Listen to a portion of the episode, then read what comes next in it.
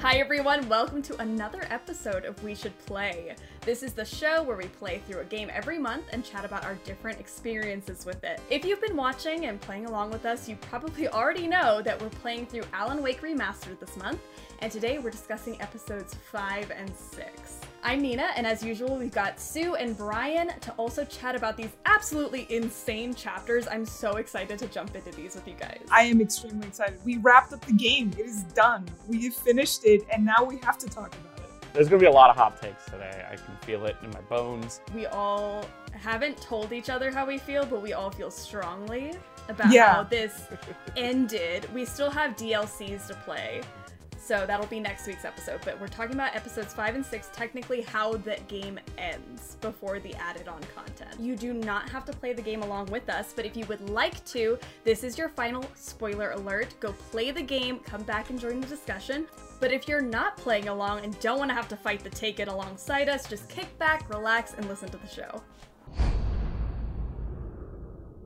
Where we last left off, we went to the Anderson farm because we were trying to find out some more information about the Taken and the light. We pass out drunk, we wake up, and the Popo's here. Uh, we get arrested and get thrown in jail, and that's where this chapter kicks off. And congrats to Brian, who's trying to bring back Popo into relevant. what the kids say normal now, right? language of, the, of the youth.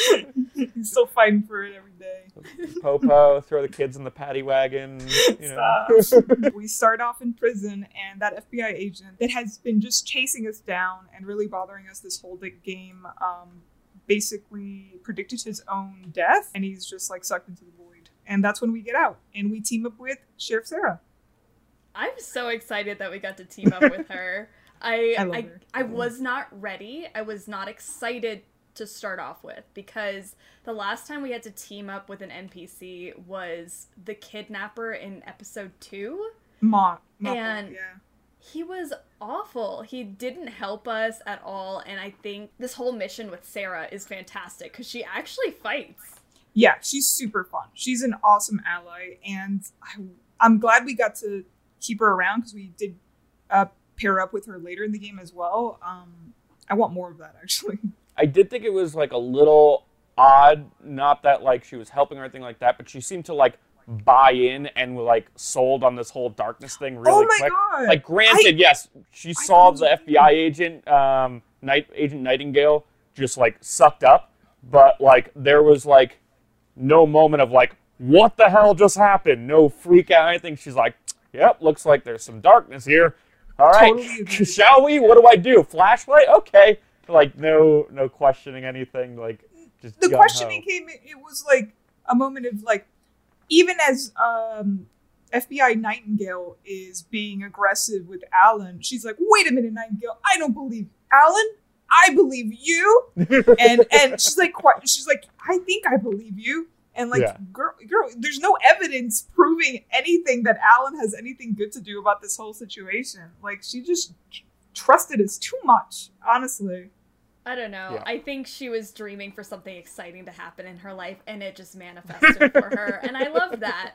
Um, I think she was ready to fight. She's been ready to fight since like the age of 16, I'm pretty sure. She was ready. She was It's a armed. small town. She doesn't get Nice. many chances for an exciting She action. Yeah. sequence like assembled like a neighborhood watch with the code word Night Springs. That really does play into kind of the vision you have for her, Nina. She has Barry call everybody in this like neighborhood night watch uh, situation and give them a password, which I don't think actually added up to anything. I mean, nothing came from that situation, by the way. We fly past a lot of information that's not necessary. yeah. Yeah. I don't know if you guys feel the same way, but there was so much thrown at us right at the end. And yeah, I have no idea what that was for. Yeah, I don't. I don't know why we called all those people. Like Barry stayed behind to call everyone that was in the gr- secret group. Mm-hmm. Um, I never saw them. They never showed up. They never helped us. Yeah. So I don't know what the point of that was. It's just, it's just Yeah. occurring to me right now. I honestly forgot he was even calling people. Yeah. like Yeah. I remember when it happened, but then just like Yeah, we just think about breezed it over it. Yeah, for sure. I feel like chapter five, like we talked about in previous episodes, how like like we need that moment of break, you know, that moment of rest to like recuperate, give the action pieces. I felt like Action Five, like I felt like what they were going for, but it was just like every like 10 steps you take it was just like ambush ambush ambush ambush. And even my wife was just casually watching like she normally is very engrossed especially in story games when i play them. And i noticed her getting like kind of bored and watch she's like is this all this is? They just it's like the same exact thing every single time some of the pieces were fun but then i think kind of also what made it less it, two parts one, it made it less of a surprise that it happened every time you go into a new area and there's no enemies spawning there. I'm like, well, as soon as I get to this checkpoint, they're all gonna spawn. But then it, it was like the worst kept secret. It's like you would walk into an area. There, not only are there no enemies when you walk in there, you know they're coming, but then you see those uh, the floodlights not turn on. I'm like, I wonder what these could be for. Talking about combat, I had a very, very different strategy in these mm. episodes. I don't know if you guys okay. have changed yours up because I know Brian, you were saying you were hoarding like flares and, and whatnot. I straight up went back to just I'm gonna outrun everybody. that was like Sue's point in like episode one is I'm just gonna outrun, and that's what I did.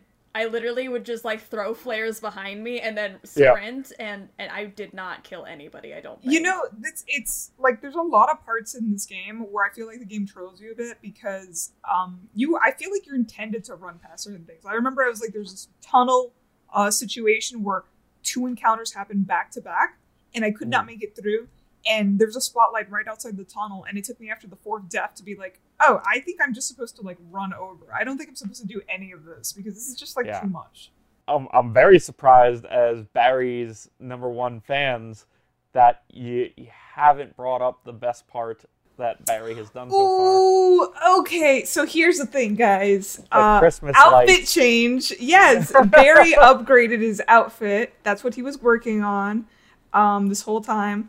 He came out with all these little Christmas lights strapped around his body, and he had a little headlamp, which he called his Eye of Mordor. That was adorable. But I will say, I don't think Christmas lights are strong enough to do anything. I don't think it is. And my thought was, hey, look, since you're so confident with your new Christmas light change, why doesn't Barry just go first and I'll follow him? But nope, he always follows me. I would rather have Christmas lights than nothing, Brian. Yeah, we have. I know exactly. And first, and why didn't we think about it? Supposedly, Alan is this intelligent writer, but we can't think of our own like yeah. strategy to equip ourselves in this situation. But Alan's wearing all dark clothing. He doesn't oh have like reflective clothing. Like he's no. running around in the dark. I also, why did the sheriff like open like four or five different buildings to take us to this location. She just like, ah, we have to go in through this bookstore. Okay, we have to go in through this church, and it's just like I just don't see the white. Can we go around these places? Like I don't think we have to go through that bookstore. We could have yeah, gone around that bookstore. Yeah. there's something not on the up and up with this sheriff. She was so Shit. ready, locked and loaded, no questions on like, oh, these are the civilians in the town I'm protecting. Looks like they're uh, covered in darkness. Trick, chick and then uh, and then she's like, "Oh yeah, she's got the key to the bookstore. Why she's do you have the key to the bookstore?" Well, I'm the sheriff. Uh, it's one of the perks, you know. I have to have a key to all the stores in town. I don't think that's how that works. Yeah, something, I agree. Something's not on the up and up. I didn't realize that this was my hot take until just now. I love her, and I think she's living her best life. Hold up. I, I have to say, I love Sarah too. I just don't think she should have a key to every building in this town. I feel yeah. like there's potential for an town. abuse of power. What are you talking about? It, she has no right to have a key to the church and the bookstore? That's a private business what she's going into. Something was happening in there. She needs a key to get in. She got to do her job. Something's happening. Somebody will call her. Okay. Yeah. Also, and the amount of time she takes to open that door, by the time she gets in there, whatever was happening has already happened. It's gone. They're out the back It's door, it's true. It's true. I Her keychain must weigh I'm gonna politely disagree. I think she is killing it. She's doing the best job she can. I support Sarah, but I think you called it. I think she's one of those people that like she's like I want to be the coolest, strongest hero in the world, and she's yeah. been training for this moment since like 16, which I just love.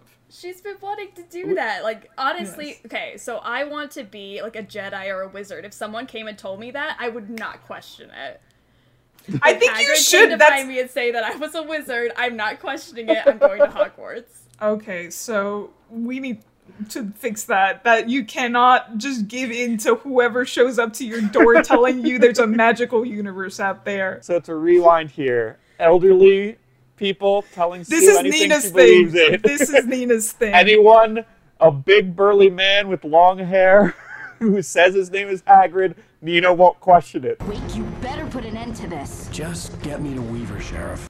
I was impressed that Sarah knows how to also fly a helicopter. She seems way overqualified for this job that she is doing. Here is my hot take, and this extends even beyond uh, Alan Wake. This is just for all video games in general, okay?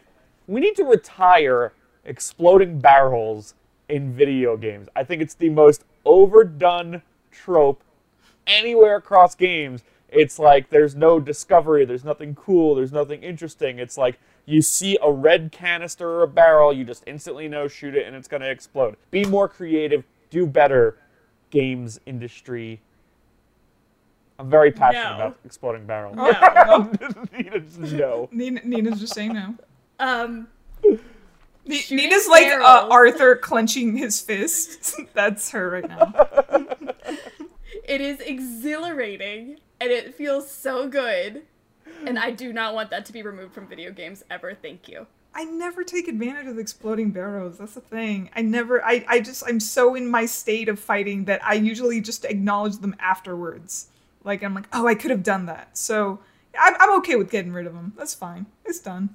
We're done with it. They're gone. Let us know down in the comments do you like exploding barrels? Do they bring you joy like Nina? Hold on! Ow! I, I have two very important questions at this moment, okay? We fall off the helicopter, they're like, okay, we'll catch up with you later. Cool, got it. I remember in the previous scene when I did the helicopter, the, the defending the helicopter ambush fight, I had seven flares, fully loaded shotgun ammo, of like the most powerful flashlight, and maxed out handgun ammo, and flashbangs and flares. We land, and somehow I don't have. Not only do I not have any of that, but I have the starter flashlight. They do this every episode Yeah, where they I hate like that. strip you of all of the upgrades you got. But it's I- I crazy like because it. That helicopter scene. Usually, it's be you know before a very big cutscene or something. They take away all your stuff. I don't remember there being a big enough scene for me to uh, have all my stuff deprived. I feel like it was a very short scene. It was like. I agree. Like I hated that that they took all away your stuff. clearly the combat design I think has its issues. We can all agree on that. But the world build, like we always keep talking about, like oh the story was really fun. I really wanted to see what happens next, and I really think that is a testament to how good Remedy Entertainment is at world building and story and narrative design and the different ways. Like I love the ways that they integrate, like when you see those like real life things film like th- they film real life segments and put them on the TVs. It's like a really cool immersionary experience there. And I really just think that's a testament to how good they are at designing worlds and uh, like the mythos of these different worlds. Yes, I I where it totally really agree. carries yeah, you through. Yeah. If our complaining is aside is just because we want more of what they have like in that Exactly. game. We just want to get to it. We want to like sink our teeth into this stuff. Yeah, And and, that's and if you- Mm. exactly what I think it is. It's like I want more of the story. I'm like I almost want like a decision-based walking simulator of just this world because I want to dive into it and I can't figure out what the game wants to be and I think that's where I get stuck. But with our complaining, like this is still a really good game. Like we Mm-hmm. Yeah, are nitpicking at this point. Like, Yeah. Oh, yeah. to- it's hard to find things I don't like about it. At some point in the power plant, um, Alan remembers that basically the last page of the manuscript is not written yet. It is half written. So basically, that is the goal now. We need to figure out whatever this device is or whatever it is that we need to figure out whatever this is that Thomas Zane left us, get that. But then our to solve and finish off the darkness, we we're gonna have to go back, presumably in chapter six, to go back to that cabin and to write that final half page, and basically restore whatever we can and resolve the story. My question for you both is: what would your last half of that page be at this moment? Oh, I have no idea because I would write something absolutely ridiculous. I would, would write, write? rainbows and butterflies. Um, Barry's my new roommate and fashion guru. I would just be absolutely ridiculous with it. Like, why not just write this amazing happy ending if it's gonna save the world? It doesn't have to be like good and like Yeah, that's part what of I the thought. novel. Like, it doesn't have. to It be, doesn't like- have to be good. Who said the book had to be good? Who's nobody's reading the book? You understand? They're bringing it It to has life. to be a bestseller. The ending would it ruin does it. not. Who's gonna buy it? Everybody's gonna be a taken. There's not gonna be money. Like, there's no It's gonna point. be That's what bothers the me worst so much. rated book, but you are all still alive because of the ending. There you go. Like, are we really putting profits over people? Literally, like the world is gonna die if we actually care about Nina's it. gonna It write feels into like an her- Alan thing, though, to put Oh no, he's putting profits over people. Nina's gonna just write in at the very end of it, and then Hagrid comes over and tells Oh me I'm a wizard and takes me to Hogwarts. I'm on the same page as Nina in the sense that I just don't think this book has to be good. So I would fix everything very easily because it was all a dream. Yeah. And then he wakes that's it. up. It was all a bad dream. None of And- this actually happened. And then there's a knock on the door. And then he gets up from bed. He rubs the sleep from his eyes. He opens the door. It's Hagrid. Wait a minute. He's holding a letter of sorts. what? I'm a wizard? And Nina got expelled? And it's just me going to Hogwarts? And let us know down below what is your resolution? What is your final half page to this story? How do you wrap it up? Miss Weaver, Cynthia, I'm a friend. Prove it. But yeah, we go through like this maze of like electrical equipment, and then you gotta like Mm-hmm.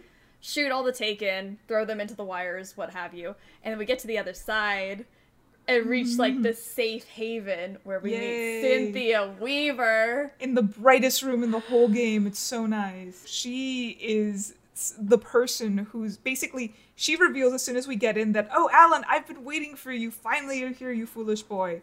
Um, basically, she was expecting us, and um, she was the one writing in that yellow uh, paint on the walls, Yes. giving us the notes and basically giving us signs to where these containers with extra ammo and flares and things like that Yep. were located throughout the game. So it was her all the time.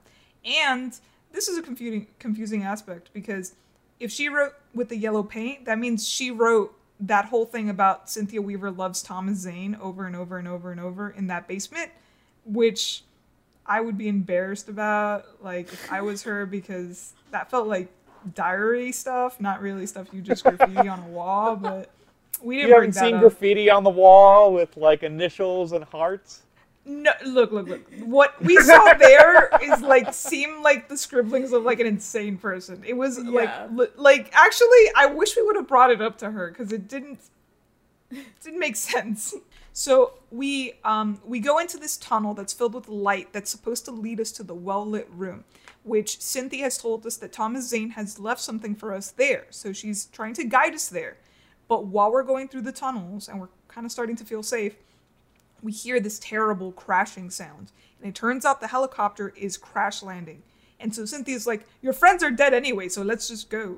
And then we're like, No, I have to save them. Barry is my best friend. And I think there's tears rolling down his eyes, and I think like there's anime sparkles and stuff. And then he climbs out of the pipe and he starts running towards the crash. Thoughts, Brian? Um, so hot take.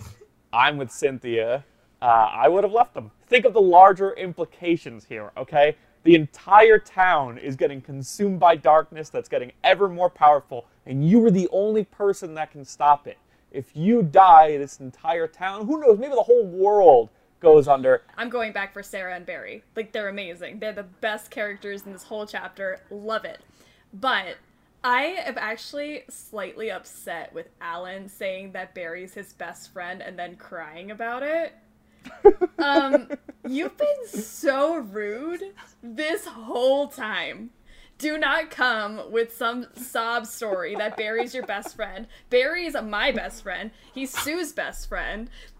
Alan, you do not equate into this like I, at all. Like I don't. You are not good enough for him. Okay, you need to step back. He okay, get back better. in your tunnel. We'll take care of him. And we go downstairs, and as we enter the well lit room, which is uh, no shadows exist down here, we open the shoebox. This is the thing that Thomas Zane has set aside for us um, if anything ever went wrong with his story. And we open it, and it is a clicker. And it kind of call it's a huge callback because in like episode one, um, Alan Wake talked about when he was younger, like his mom gave him a clicker and she told him that as long as he had this, that the darkness would always be away because you would click it and then the light would fill the world. We are now in episode six. This is technically the final episode of the game before the DLCs. Yes. And we wake up in our New York apartment two years ago. Like, he wakes up hungover and he gets his like glasses and painkillers that man I shouldn't be drinking anymore. But look at that, I'm on TV now. I don't know if you guys watched the whole like I Yes. did, and it was unbearable. And it, the funniest part was hearing him say, "I guess I was funny. At least I was funny." I'm like, "Guy, what are you talking about? That I loved sucked." it. And it is cool because then we find some more context as to why he was most likely having this writer's block. So the book that he's talking about on the talk show, it's a it's wrapping up his famous it's like a six book series featuring a detective and he ends it. And uh, and he ends the book with killing off the main character the protagonist of the series so thus ending the chapter of that character's story. And as he's talking to alice like okay i or i'm sorry at the end of the interview he talks about like oh well now it's time to go on to a new project talk about new characters and coincidentally or maybe less so that is when he hits the writer's block. He was, you know, really good and really successful. Every one of these books was a bestseller, but then all of a sudden he has to do something new, and this is when he can't write anymore, is because he killed off that character. we have to go to Cauldron Lake yes. to go finish this page. And uh, it's a very, very long walk slash drive slash however you got there Yeah. to get to Cauldron Lake. It is far. It's it takes us a while. We change vehicles several times, and um, we get these cool little ramps too while you're driving.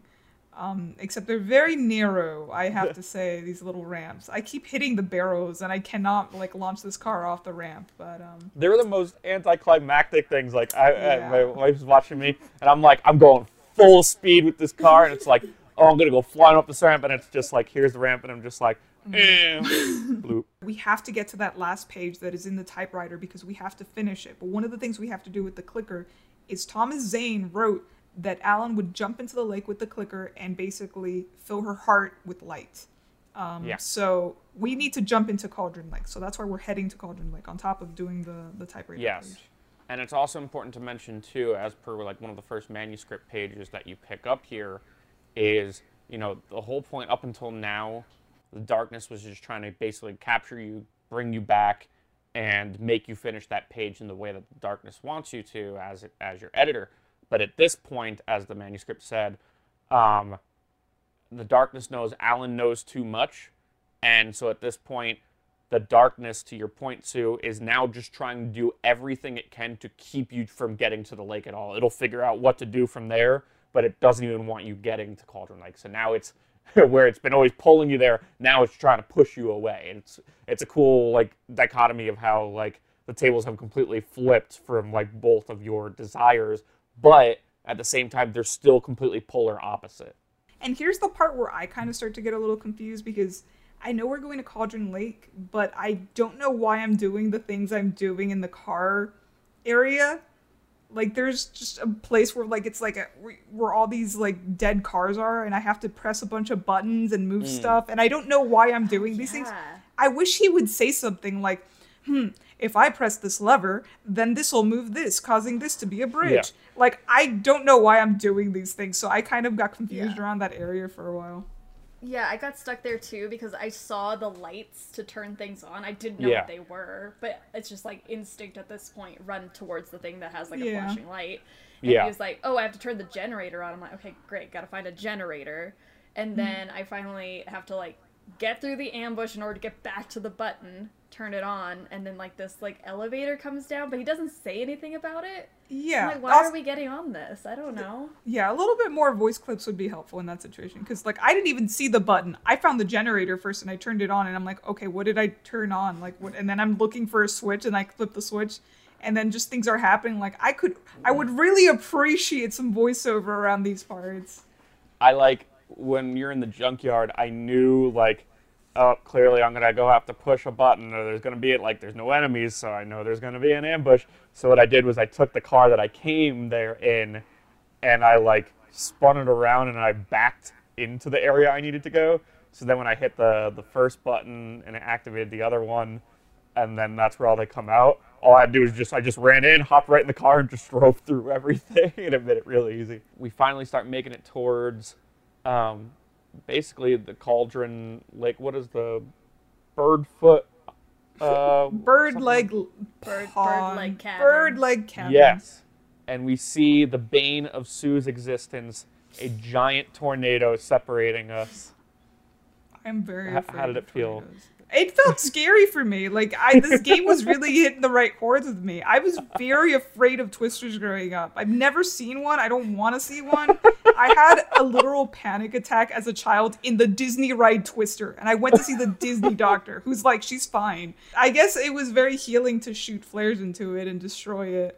Um, it felt awesome, just like blasting away this thing, and it was so much easier than I had hoped, which made me feel good because, like, when it started exploding, I'm just getting that mm, that resolution I really needed. so you get rid of the tornado, but it's not over. You have the clicker, and you need to jump into the lake, as Thomas Zane wrote, and then put light into the heart of darkness. So you Oh, jump yeah. in, and you appear in the super cool metaphorical world where everything is fluid around you and words are floating about and stuff and you shine your flashlight and every time you flash your flashlight on a word it materializes and you can hear the typewriter sound effect which is so cool I loved the words and yes it's so Yeah. um, the first like round of words, like I just flashed my light at all of them. I'm like, what is the point of this? Until I figured out you can pick up the phone and the phone tells you what to materialize. Cause like he'd be like, um, Oh, Oh, I didn't then even I know reached- that part. yeah, because he'd say, oh, and then I reached the cabin. So I'm like, oh, is there a word that says cabin? All right, great, cabin. Or he's I- like, I crossed the sea. I'm like, okay, a bridge that works, fantastic. So I really liked the phone aspect. I didn't even of use the phone. I just good. I just illuminated every single word until something Same. happened. it was so cool It's filled with darkness. You must fill its heart with light.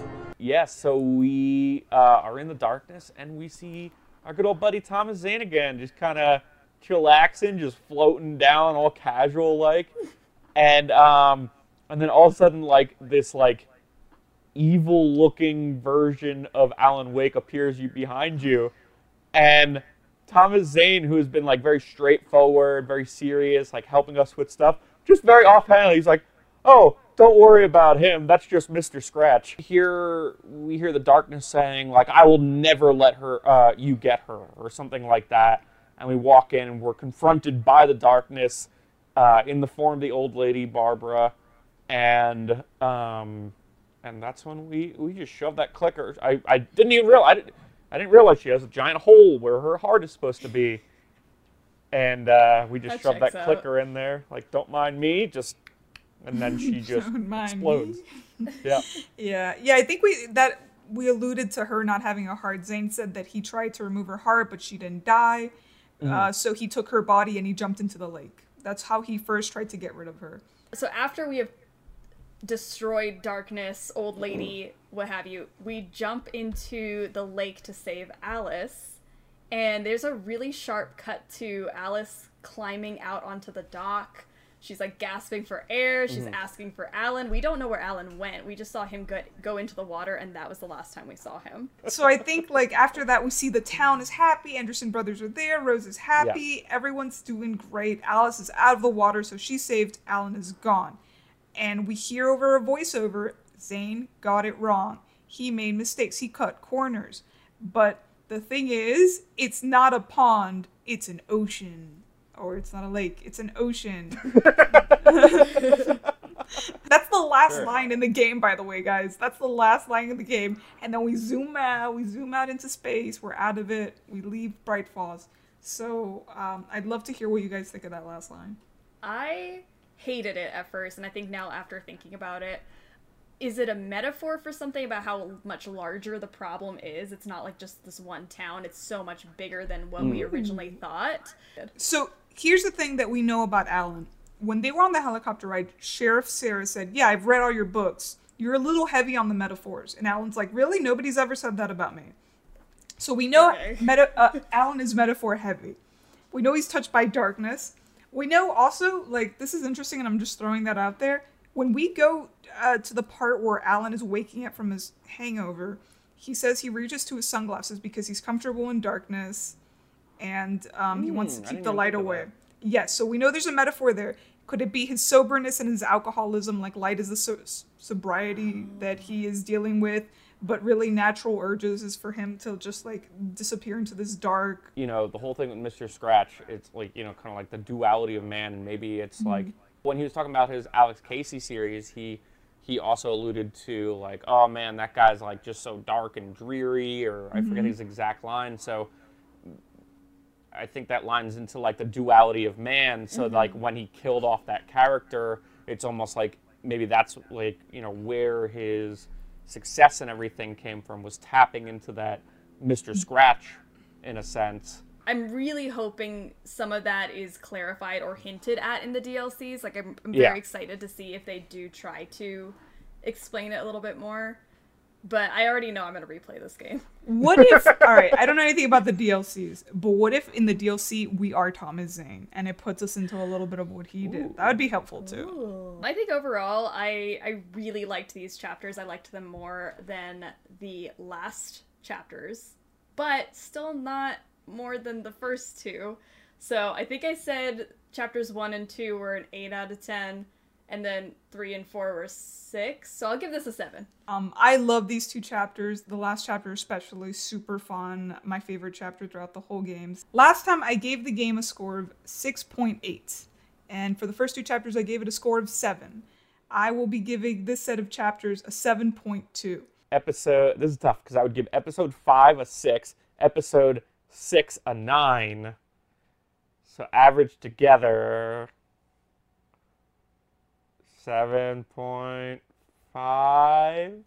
Thank you guys so much for watching and hanging out with us today. If you'd like to join the discussion and throw in your theories of what you think happened at the end of episode 6, join us on Discord, join our chat, comment here on this video. And next week, we're going to discuss the two DLCs from Alan Wake Remastered, so play those, and we will discuss that next week. And make sure to answer our question of the day. What would you have written for the final page? Thanks again for watching, guys. We'll see you next week.